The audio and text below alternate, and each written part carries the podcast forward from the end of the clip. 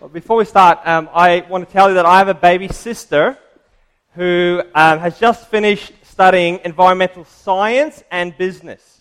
Environmental science, or sustainability science, in fact, and business. Uh, and uh, we, we, um, we call her our corporate hippie because she works for uh, Ernst & Young.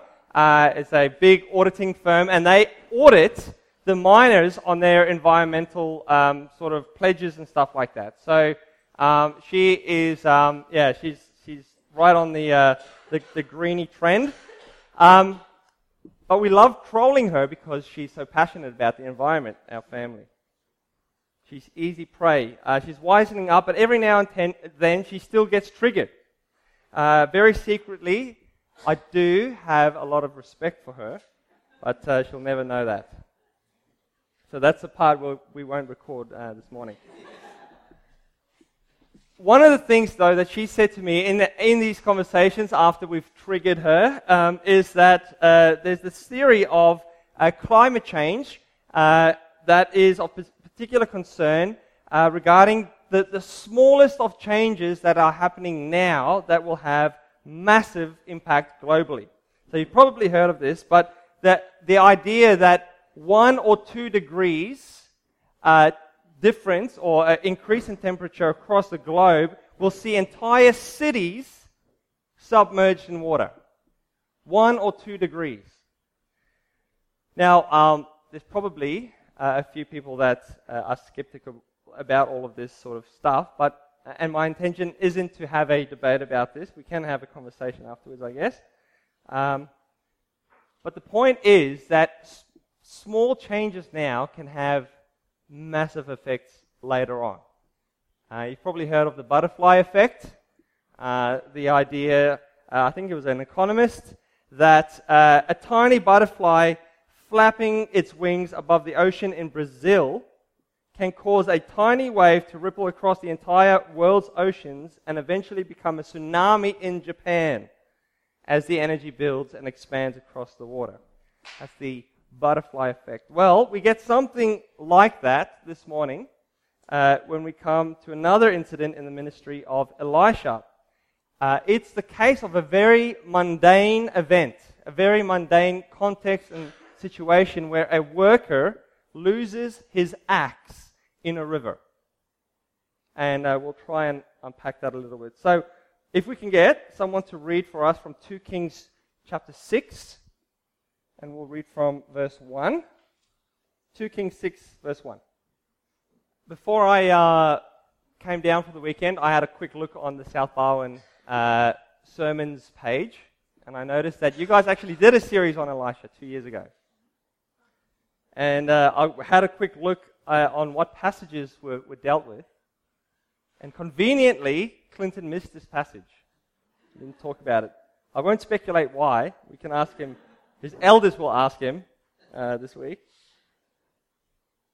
But I think uh, it is one of the weirdest and trickiest parts uh, of the Elisha story, and perhaps the Old Testament, to try and explain uh, why this is important. Why the idea of a solid metal axe head um, floating to the top of the water is an important story to tell. So we know that uh, from the previous uh, story that God, you know, at the start of Elisha's ministry, does something absolutely incredible. Uh, two miracles, one very good, one not so great. Um, but he does it. God does it to communicate something in that, and we know through Scripture that is how He works. He, uh, these miracles aren't sideshows; they communicate a message. They, they, they, they are part of God's revelation of Himself to people. So, what is God saying then in the story of the axe head being recovered? Well, the first point is uh, we see a situation of blessing nearly upended. We, uh, we notice, first of all, um, and it's clear from these opening verses in chapter 6, uh, that we find a situation that God is richly blessing. There's, there's, there's promise, there's, there's excitement in these verses. Uh, before Elisha, in, uh, in his uh, predecessor Elijah's ministry, there came a point where Elijah is sitting under the juniper tree and he's saying to God, I'm ready to die. The situation is so bad. Israel is so lost. Um, the, the king and the queen are coming for my head. Um, I'm ready to die. Uh, he, he felt it was the end of the road. There was no hope for Israel. And now we find uh, at this point uh, a sign of grace because we see uh, something that can be considered some pretty encouraging church growth. Uh, verse 1 says, The sons of the prophets come to Elisha, saying, See the place where we dwell under your charge, it is too small for us. Now, again, this is the mysterious order that uh, sort of seemed to have existed in Jericho and, uh, and Bethel. Uh, and the sons of the prophets pop up again, and they say to Elisha that we don't have enough place. There's no space for all of these people that sort of joining the Bible college or, or, or whatever, this commune. We need to expand. Uh, you know, set the, the building fund account up. We need to uh, raise some more, fund, uh, some more funds for it. So there's a, a, there's a, I think, a promising change starting to happen, a pocket of blessing, even in the, the bleakness of Israel's uh, situation. And so in chapter 6, we, we are four chapters along, uh, we're really right into the guts of Elisha's ministry. Uh, and so far, God has used Elisha powerfully. Uh, before this, Naaman, the, the Gentile uh, Syrian commander, is healed powerfully of his leprosy. Uh, another time, Elisha raises a young boy back to life. He raised the dead in his ministry. These are career defining events for a prophet, you can imagine. And then we come to this strange little event in Elisha's ministry. God is richly blessing the work of the, of the ministry. Hundreds of people are being saved or are being drawn to witness uh, God's power, putting their faith and their hope in the Word of God. And then comes this little wobble a, an axe falls into a river. And everything stops. And a worker cries out, Master, this axe was borrowed. Why is that a big deal? Well, uh, commentators point out that a tool like this axe would have been uh, far more precious a possession than we would think an axe is today. Uh, losing an axe back then didn't mean that you simply ducked down to Bunnings to pick up another mass produced Chinese made axe. A tool like this, an iron tool, would have been expensive. So precious that this worker, who remember was one of the sons of the prophets, had to borrow it. We can imagine, we can think that this man was poor. Perhaps the whole order was fairly, uh, fairly poor. And so the fact that they're living in this commune is probably an indication of that as well, that they relied on one another uh, to survive. But they were doing this for the express purpose of studying or, or, or working under the authority of the prophets. And so it makes perfect sense that they would have needed to have borrowed an expensive tool because there was no way that they could afford it themselves. And seeing that it was borrowed and seeing that they were poor, the question is how would they replace this axe? Well, how did thieves repay something that they um, had taken without permission or had lost? Well, they uh, had to work for the person uh, until the debt was paid off. You sold yourself into slavery until that debt was paid off. And so this ministry student perhaps would have sold himself to, to work off this, this debt. Now, of course, you may uh, also disagree with this line of arguing, but let me explain why else this is such a big deal. Within the big scheme of things, it meant that the gospel work that was happening, the, the advancement and the ministry of God's word was that had started through Elijah, was coming through in Elisha's time, was spreading to these sons of the prophets, it was being slowed down. Uh, you know, we, we can't cut m- any more wood, we can't cut down more trees to build our ministry school because of this thing that has happened. Indeed, if this axe was so precious, the people so poor, you can imagine that this axe being used by several workers uh, was being used by several workers at the same time. Now, on top of this, uh, we also remember the rebellious people of Israel's time that probably were watching on as uh, this commune was growing, as these people were um, you know, excited about what was happening. And you wonder what, um, I guess, the outsiders would have said about all of this. What is, is God really with these guys if something like this um, stops the work? How powerful is their God when the proclamation of His word is so easily hindered? Whatever the reason, we see in this mini time of revival something of uh, something impending, the, the, impeding the progress of the mission. And so this brings me to wonder uh, about uh, how God views the small things. How God views the small things in our life. Um, isn't it sometimes those small things, the overlooked things, the, the things like a broken axe head, uh, that Satan or the world or the flesh can use to uh, derail or attempt to derail what God is doing in our lives.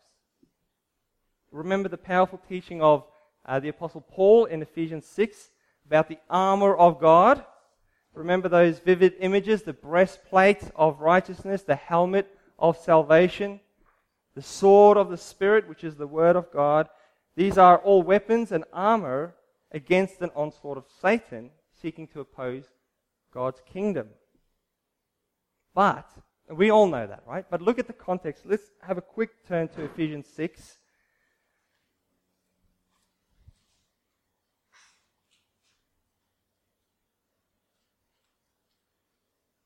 Let's have a, just a very quick look at the context in which Paul gives this, you know, very memorable um, teaching. Uh, end of chapter 5, just before we're heading into chapter 6, we see Paul encouraging wives and husbands um, and how they are to treat, treat one another. Uh, chapter 6, verse 1 Children, obey your parents. So, Paul talking about children and parents and their relationship. And then in verse 5, uh, servants and their masters, how they are to relate to one another. And then this whole armor of God passage comes in. Uh, why does it happen here? Well, I think it's because it's not out there, out there that Satan, uh, the world, or the flesh seeks to derail God's work. It is in here. It's in the family. Uh, it's in those intimate sort of relationships that Satan seeks to destroy the kingdom of God. And he does it in the littler things, the overlooked relationships we have, uh, he does it in the things that are closest to us. Perhaps it's not so much the decision, the, the decisions of our government, uh, or the friends that are hostile, or the uh, uh, you know the, the media, the left-wing media. That's a threat to our church, uh, the, to the Church of South Barwon. It is you and I. We are the greatest dangers. We are the greatest threat. And so the most trivial and the most understated are often the most surprising vehicles to impede the work of God. And that's why Paul tells us uh, to keep guard, to never assume, to never assume uh, that uh, our family is saved just because they've come to church with us forever and ever, uh, never assume our kids are saved because they go to Sunday school. Never assume uh, the older couple in church have a saving knowledge of Christ. Um, we should never assume that our pastor can't fall, that he's not capable of sinning greatly. So we're never to put our hope in anything less than Jesus Christ himself. Because everything is capable of failing us. That's why Paul tells us in verse 18 of that Ephesians 6 passage keep alert with all perseverance. Keep alert with all perseverance, making supplication for the saints, praying for the church. A little thing, like a broken axe, brings everything to a halt. Then we move on to the next point, where God saves in even this little thing. We see Elijah um, acting on behalf of God, saying, where, where did it fall? Where is it lying? And having been shown the spot, he cuts off a stick, he throws it in that area in the water, and amazingly, this piece of solid iron becomes as light as wood and floats next to the stick. Uh, now, I've, I've read all sorts of reasoning, uh, all sorts of possible uh, explanations of how this happens. Some people have said that the stick is some sort of special stick that it dilutes the water, it makes the, the chemical nature of the water different, and that's how this thing can float. Um, but I think we're clutching at straws when we do that. The exasperation of the worker himself Alas, my master, it was borrowed, indicates just how despairing it was. This thing was lost. It was gone. It was a foregone conclusion that a chunk of metal was at the bottom of the river. So the stick that was thrown into the water is probably as practically useful as the new bowl with the salt was in healing the water.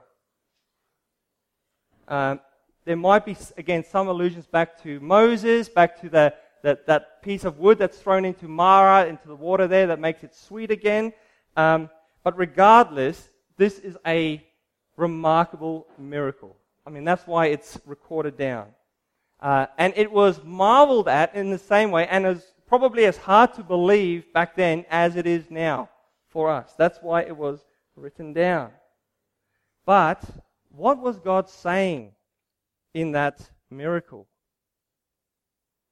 Well, I think we see that our God is a God who cares even about the little things. We need to understand that um, our little church, our little small group, that can be so influenced, can be so attacked, impeded from the most unlikeliest of sources, our little church is able to be rescued by God. And yet God sees and He is concerned about the smallest thing. God is concerned about a wayward child. God is concerned about a hardened grandparent with dementia. I, I read a, an article recently, uh, or an interview with John Piper, where he talked about um, the struggle of fearing what would happen to some of his older friends who were such lifelong committed Christians wrestling with Alzheimer's and dementia, totally changed in personality because of this thing. Are they saved? You know, do they does this reflect where they're at with God? And he said we have to be faithful and we have to believe that God is gracious enough to even deal with those things. That God can deal with cognitive functions that are starting to fail. So I think the story of the axe head is God wanting us to know that He will preserve His people. And we see this in Jesus Christ. Elisha is the forerunner of Christ. An example of, in some way, uh, where, where God has come to us, and we touched on it this morning, where judgment was stopped uh, from reaching the naughty boys by Jesus Christ. But Jesus doesn't only save us from judgment, He saves us from the little things that are the foretaste of this judgment. Jesus saves us now from the poor decisions we make now. He rescues us from the consequences of our brokenness now. He doesn't simply save us in the big things. His love is so complete that He saves us in the areas of our lives that other people may think is trivial. That other people may think this is not really that big a deal to be worried about. Who else can save me? Who else can save me from the triviality of mental illness? From depression when everyone's like, your life is good. You know, how can this knock you back so much? Why be anxious? You have resources at your fingertips that no generation have, had before you. This very morning, uh, as I'm here, we have a lady who's just been admitted to hospital for the eighth time with um, anorexia, mental health ward. And everyone in our church, we're at our wits' end. We, we can't help her. Just eat. For us, it seems so trivial. But I believe that God can save in something that's probably not very trivial to Lisa.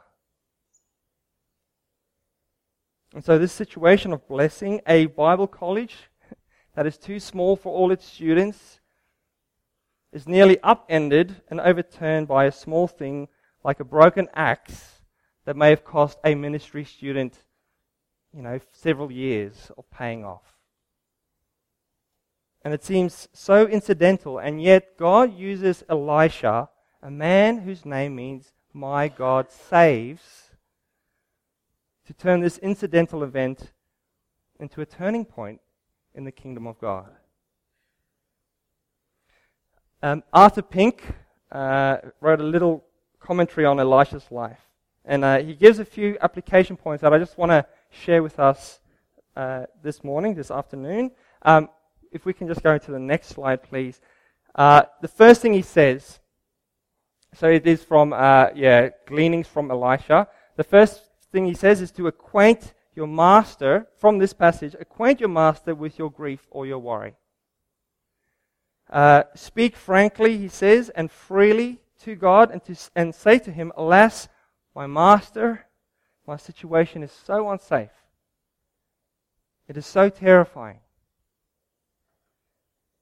Then let his question, where did it fall, examine you. Allow the Lord to search your heart, to review your own life. Where did it fall? Where did it go wrong? Identify the point in where that blessing that you had in your life has ceased or whether spiritual loss was felt. Understand the role that you played in causing that loss and confess it honestly evaluate where did it fall? And then thirdly, put your faith in the power behind the cross. Now, A.W. Pink points out that the stick that Elisha cut off and threw into the river has no special power to it. Uh, the Hebrew word is a very generic one for stick. But he goes forward into the New Testament and he thinks of 1 Peter and Galatians 3, where Paul in Galatians 3 quotes Deuteronomy saying, Cursed is anyone who is hung from the tree. Was there any power in the wooden cross that Jesus was crucified on? Was there any power in the stick that he was hanging on? Pink says, Of course not. Not at all. It's what God would do through that cross, that tree that was so glorious.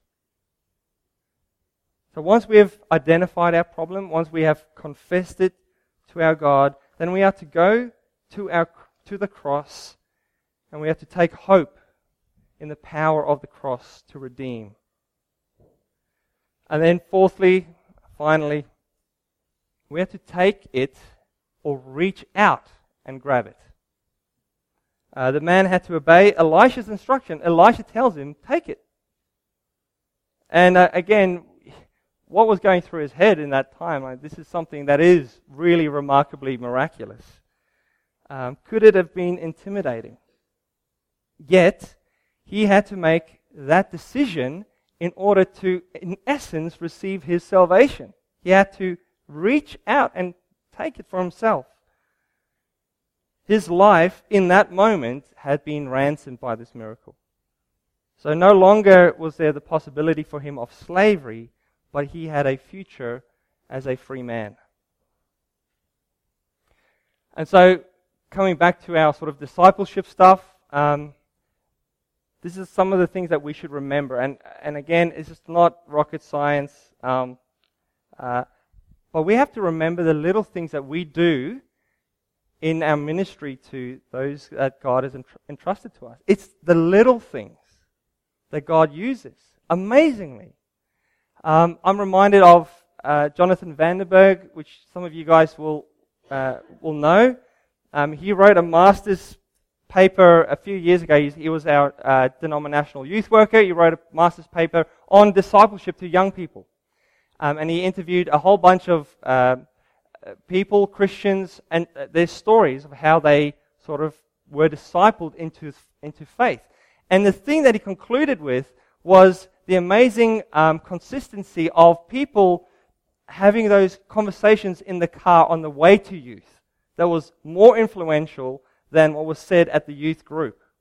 It was a, it was a leader taking a bit of time to just sit with someone when they were going through a rough patch. And uh, it was unplanned and it was unprepared, but those moments, those little moments, were some of the biggest things in the life of uh, these young people that became disciples of Christ. Um, I was one of those that he interviewed, and my story is very, very similar. God cares about the little things. Um, and I think uh, that is something that we should remember when we think about and when South Barwon really changes that direction into focusing on discipleship, do the little things. So we're going to just watch a quick uh, little snippet again from the way. This time it's uh, between Philip Scheepers um, and a guy called Adam Ramsey. He's a, a, really great guy up on the Gold Coast. Uh, and they talk about um, sharing the gospel, and, and, this is sort of, you know, discipleship before someone becomes a believer, but you can argue that that's also part of the discipleship process. But he talks about some very practical things, which are very little things, trivial things perhaps, that make a massive difference. Thanks. Yeah, I think there's just a, a few good reminders. Open homes, uh, open lives, open fridges. Um, they can be really, really significant in that discipleship journey. So uh, I think that's it. We're going to hand it over to Clinton to lead the next bit.